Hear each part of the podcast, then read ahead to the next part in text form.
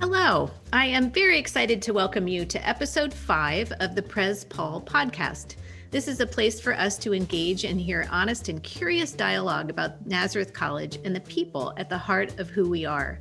And through this podcast, I invite you to join in, open your mind to new ideas, and enjoy the beauty and wonders of the Nazareth College learning community. Today, we're very excited to focus on our programs in health and human services and the students and faculty who are making an impact in our Rochester community every day and especially important in recent times. Nazareth is just full of opportunities for our students to learn through real world collaboration and action. And at any time, Nazareth students can be found throughout the Rochester community, collaborating for the greater good of our community. Well, then the pandemic turned our daily lives upside down. So, our faculty and community partners immediately innovated ways to keep our community engaged learning collaborations going strong. Nazareth's commitment to community is quite simply unstoppable. One of our significant areas of collaboration is our health and human services programs. So today I've invited some students and faculty to join me in reflecting on Nazareth's vital role in our community and our world and how we've opened new opportunities in the face of unprecedented social challenges. So welcome to our guests for today. Dr. Lisa Hiley is an assistant professor in the Communication Sciences and Disorders Department, teaching classes on language and phonological development and disorders. She also oversees the Developing Child and Families minor that interprofessionally engages students interested in working with young children and families. Dr. Heather Coles is a clinical assistant professor at Nazareth in the Communication Sciences and Disorders Department. She directs the Neurogenic Communication and Cognition Clinic, which serves more than 100 individuals from the community who present with challenges in communication due to neurological events. Graduate student Sophie DiCarlo received her undergraduate degree in communication science and disorders at the University of Pittsburgh and is currently in her second year of Nazareth's speech language pathology graduate program. Sophie first began teletherapy through Nazareth's Neurogenic Communication and Cognition Clinic and is now doing a combination of in person and virtual therapy in a school setting. Dr. Mary Therese Novak graduated from Russell Sage College with a bachelor's in physical therapy, received an MBA in health systems administration from Union College, and a doctorate of physical therapy from Utica College. She has worked at Nazareth for more than 20 years, starting in 1998 as an adjunct and transitioning to full time director of clinical education and a clinical assistant professor in 2016.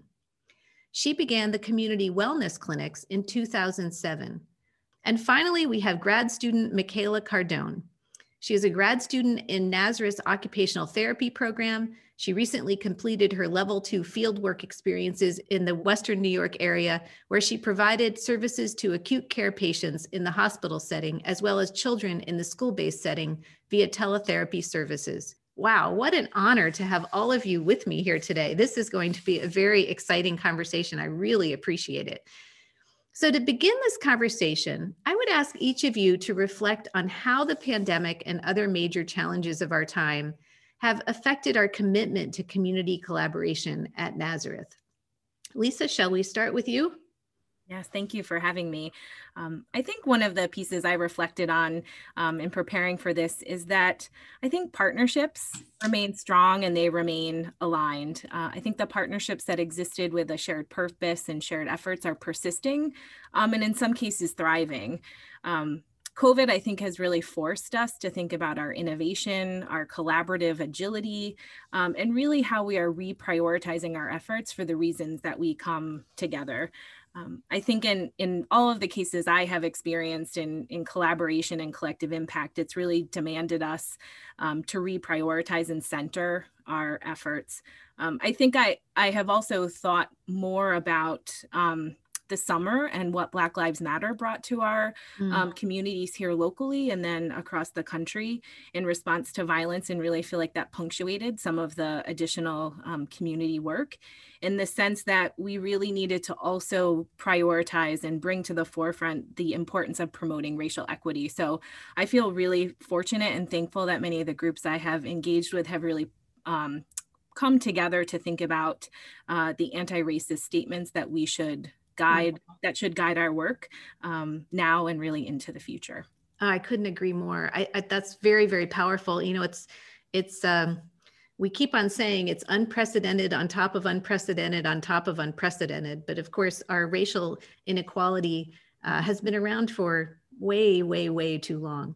And it intersects with everything we're dealing with right now. So I appreciate your addressing that. Let's hear some other perspectives. Heather, how about you?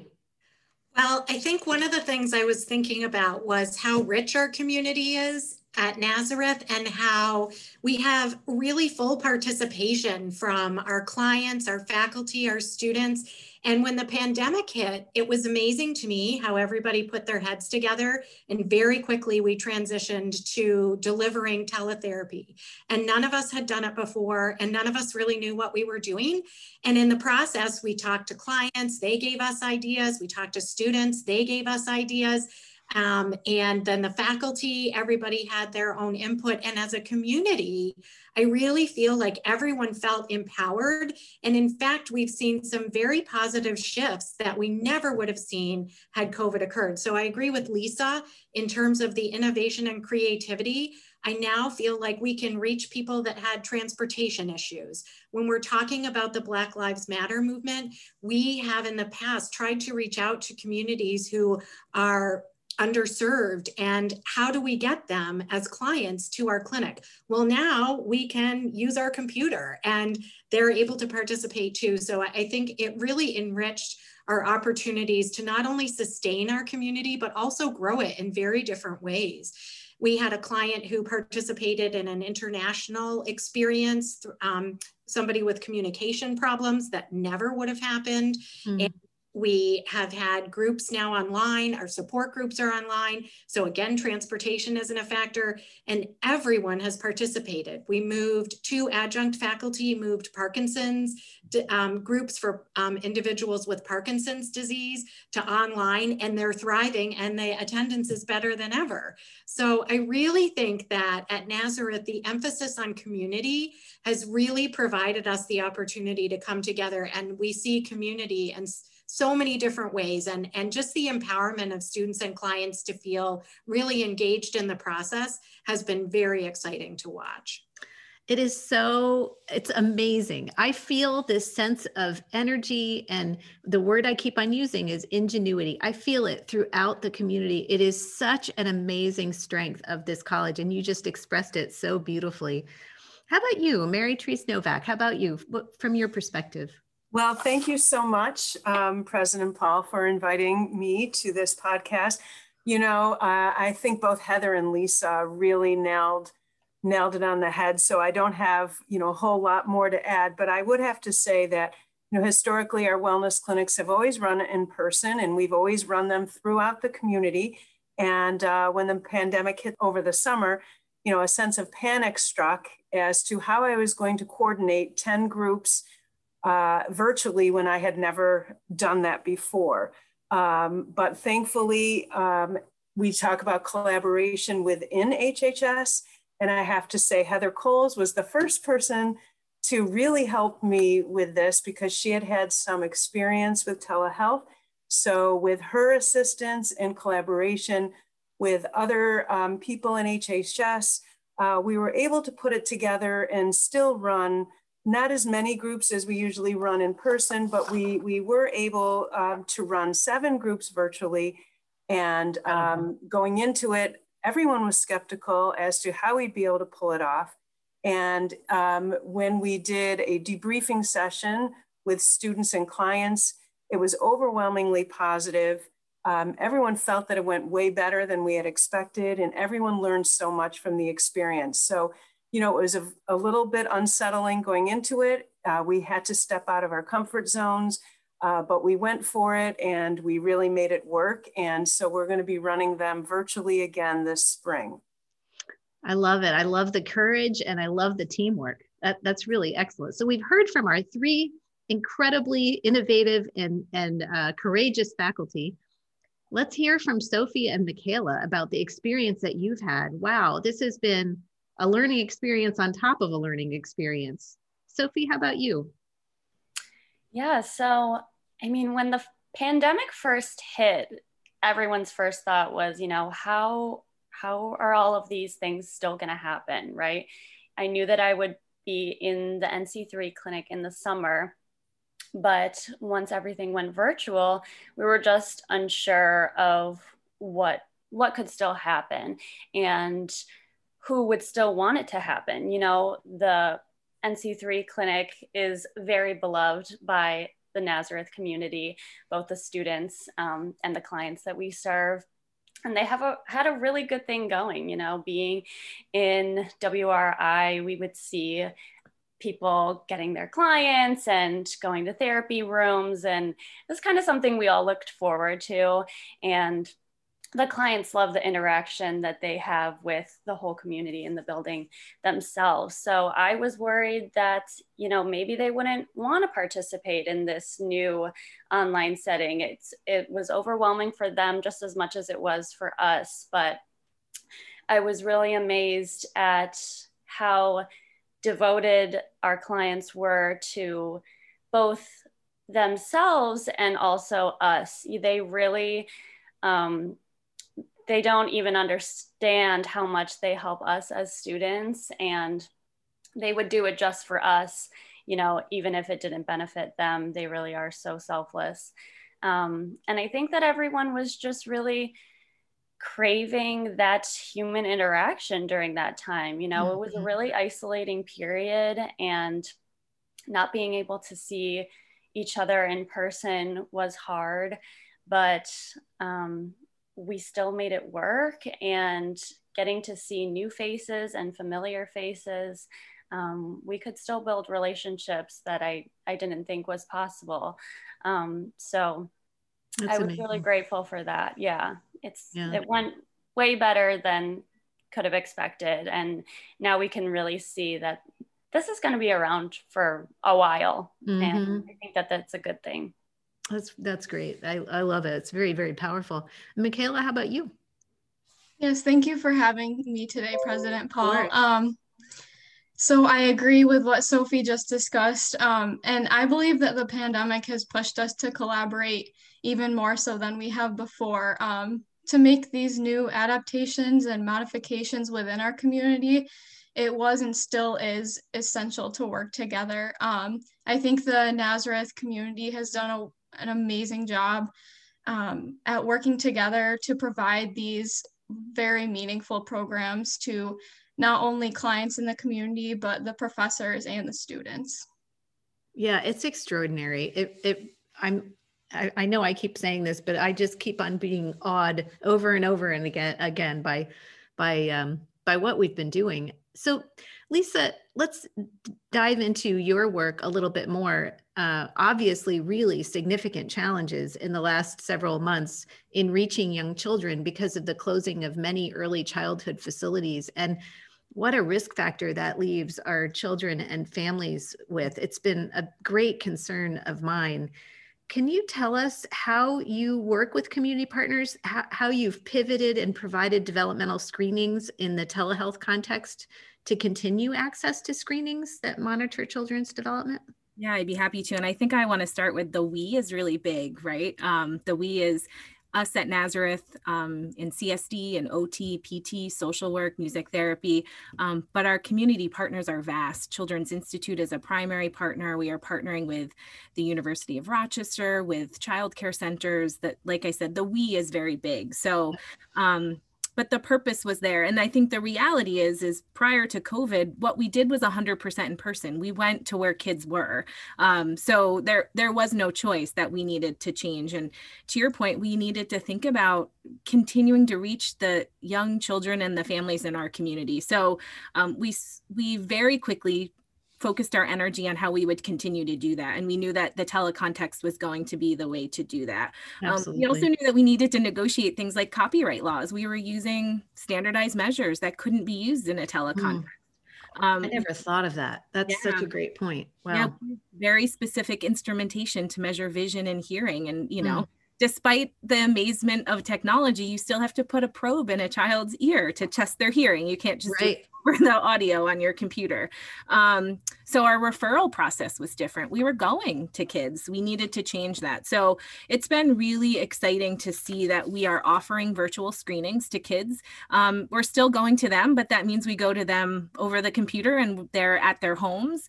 Um, and in, in many cases, they're also at their primary care or pediatric offices. So this has really given us the opportunity to partner more with the medical community. Um, mm-hmm. we know pediatricians are monitoring and, and doing surveillance on kids' development. Mm-hmm. Um, sometimes they still have questions. So we've been able to partner with them um, to monitor development and mm-hmm. also one of the big pieces that we think about is um, navigation so we don't we don't mm-hmm. just identify concerns but we identify how we can support um, families negotiating and navigating what are really complex systems and systems that are even more complex in this particular time so right one of the things I think we were uniquely able to bring to that sort of navigation and the support of children's development is an interprofessional wellness. Exactly. I was just going to mention that. Yep, yeah. I agree. So um, OTPT Music Therapy um, have offered uh, what we call e-play groups, which are music, movement, literature um, for kids and families. And they have been a lens into homes. They've been a lens into families' lives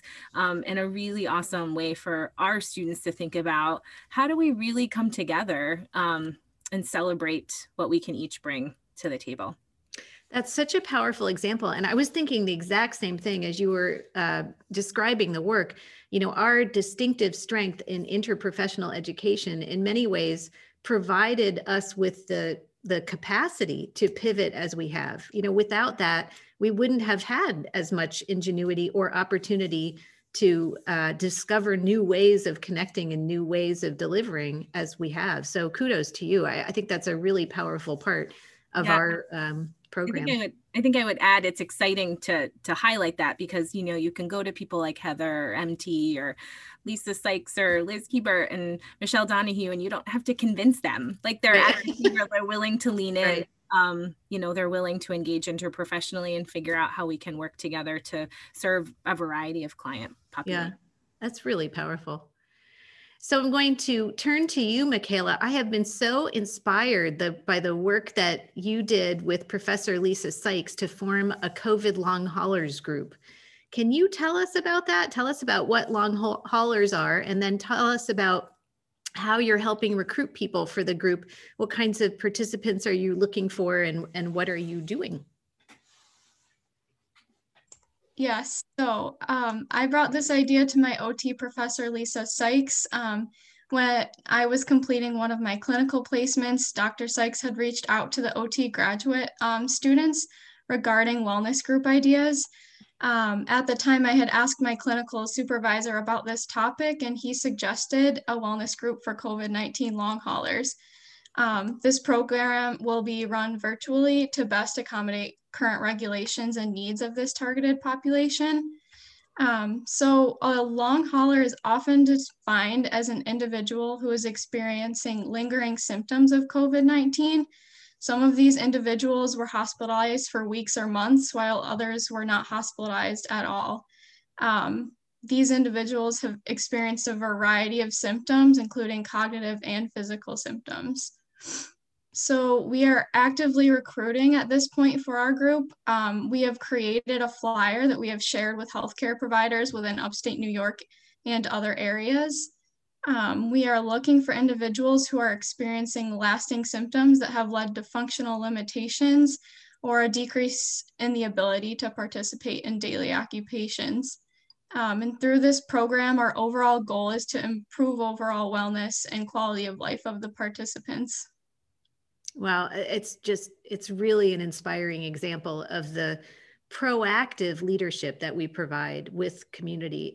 I, I'm really very moved by that. And, you know, sadly, we have a lot of need for a group like this. And so for us to be walking into this and providing that kind of uh, support is really very important. So I, I thank you very much for that work.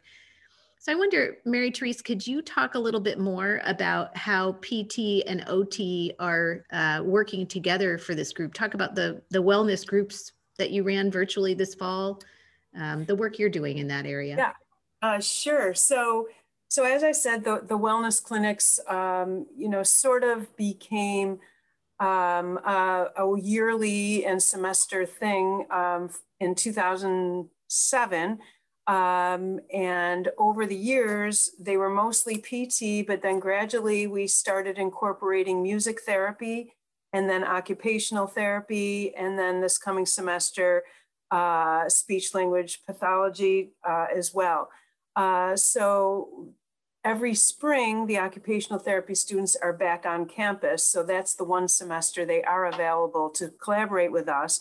So um, we have incorporated occupational therapy into whatever groups work with their schedules.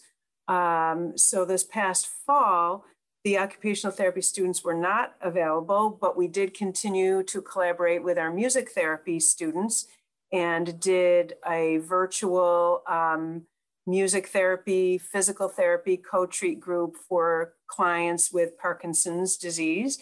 And that went over very well and was uh, very positive uh, from both clients and students.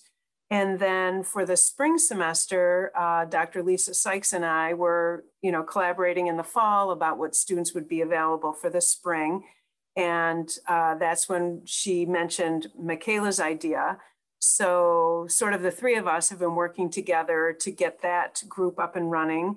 Uh, but in addition to that, we are also going to have an occupational uh, therapy student um, join uh, one of our life prep groups. And um, also we will be continuing with the collaboration with music therapy uh, this spring as well. So uh, those two will continue. And then new this spring will be our e-play group, which will include uh, occupational therapy, physical therapy, and uh, a CSD student as well. So so lots of collaboration and uh, lots of exciting opportunities and possibilities uh, for our students to work interprofessionally, which is what we're mm-hmm. trying to teach them. Mm-hmm. And so it's it's put to practice while they're in school. They don't have to wait till they graduate to be able to do interprofessional collaboration and treatment. It's, it's incredible. It's it's such a distinctive offering. I'm just it's incredible. And you know, I had so much fun one day in the fall, Heather, um, you know, getting a, a, a, very detailed tour of all that we offer in our York Rehabilitation Center. Uh, I was so moved by by what I observed, and you all were very um, helpful in helping me to see upfront and and really personally the meaning of the programs that we have offered um, to our community. And I know it's been really hard uh, through the pandemic to figure out how to keep that going. But I saw so powerfully how you know people are relying on those programs, and your commitment is just so inspiring. So tell me a little bit about how you're keeping those services going, especially the the uh, group for adults or the work with adults with strokes. Um, it's been really successful, I understand. So first of all, I, I want to say that it's so fun doing this and hearing from everybody the work that they're doing. I think we are so fortunate and very unique as I talk with other colleagues in the Northeast primarily, but certainly across the country in terms of the interprofessional work that we do. And so that, you know, I think Nazareth is a place where students can come with ideas like Michaela's brilliant. Mm-hmm. Yeah and then is embraced by you know uh, Mary Therese and and Lisa Sykes. And I really do think that speaks to the culture at Nazareth and that is why we've been able to continue providing these services. Without the ingenuity of the students and other colleagues there we would have been stalled. Oh um, I so agree. And I know that you've also been a resource to other institutions too uh, you know really leading them and thinking through how they can continue. So uh, it's vitally important service it, I think also it's really, I think one way that we've been able to provide some leadership in this area is being very patient with ourselves and saying that mistakes are going to happen.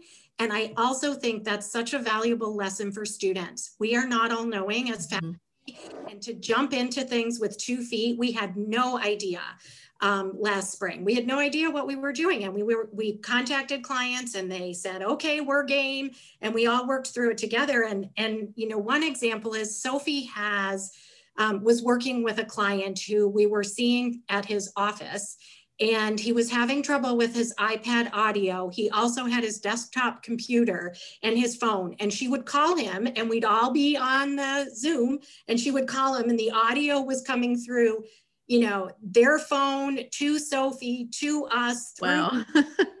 you know, wow. and we made it work. And yeah. Sophie, I shouldn't say we, Sophie really made it work. And, and so I think the idea that we can get through something together also really helps people to know that mistakes are actually very valuable because we it helps us to grow and we learn so many things through that so I love that. Yeah i credit really everybody for making it such a success and i think that was a relief to other institutions when we said look we we put together what we could and then we jumped in and we navigated it as we went and it ended up being very successful so again, I call out your courage. It, it, takes a lot of courage, but I also know that it's your deep sense of purpose that drives you in in doing it, and it's it's really inspiring. So, Sophie, I turn to you.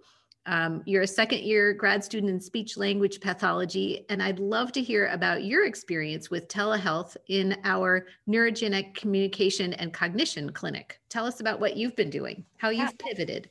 Absolutely. Um, so, as Heather was saying, it was certainly a learning curve for all of us transferring to the online platform. Um, you know, it was brand new for the students, the faculty, and the clients too. Like she mentioned, you know, a lot of these clients have pretty severe language impairments. And when you think of the steps you have to follow just to get on Zoom, it's really challenging. And it can be really hard to start a session with that kind of frustration. So that was, you know, like a task in and of itself. It was, you know, working through how to do some of these things so that we can get on this platform and we can be together. Um, but you know once we got the hang of it we were really up and running and i think one of the amazing parts of teletherapy at least that i got to see during my time in nc3 was the ability that we had to give the clients who wanted it more intensive treatment um, so clients that you know we would normally only be able to see twice a week due to the availability of the students and the supervisors and the therapy rooms on campus, I was seeing one client four times a week, and that just wouldn't mm. have happened before. Right. And there were some who really, really wanted it. And it's because we could hop on Zoom, you know, at any point. They're at work, I'm at home. We're not really doing much else. So, you know, we were all happy to give clients more sessions if they wanted that. And I think that that was one of the huge reasons that we had really successful outcomes um, this past summer and are continuing to have through the fall and spring semester. So that's been definitely one of the highlights of teletherapy that I think people um, are seeing more of. So, although there were challenges initially, um, it definitely holds a lot of benefits, both with the outcomes that we're seeing and just accessibility overall, mm-hmm. you know, reaching a much wider population of people. Absolutely. That's really incredible. You know, to to uh, bring our our conversation to a conclusion, I, I have to say I could continue having this conversation for probably many more hours. I'm loving learning about our work. Um, you know, it's easy sometimes to feel the negative and to feel how overwhelming it is with all of the challenges that are in our midst. And it's easy sometimes to think about all of the things that we want to just get rid of from this time. But we have expanded our toolbox. We have learned new things. We have expanded ourselves and our capacity for the work that we're doing. And I certainly hear it in all of you. And you know, Michaela and Sophie to have had this learning experience is extraordinary. And to be part of a program that is unstoppable in terms of our, you know, of having an impact in real ways while you are a student. That is so powerful. So I'd love for each of you to reflect really quickly. What, what is something you're going to take forward from this? Who'd like to go first?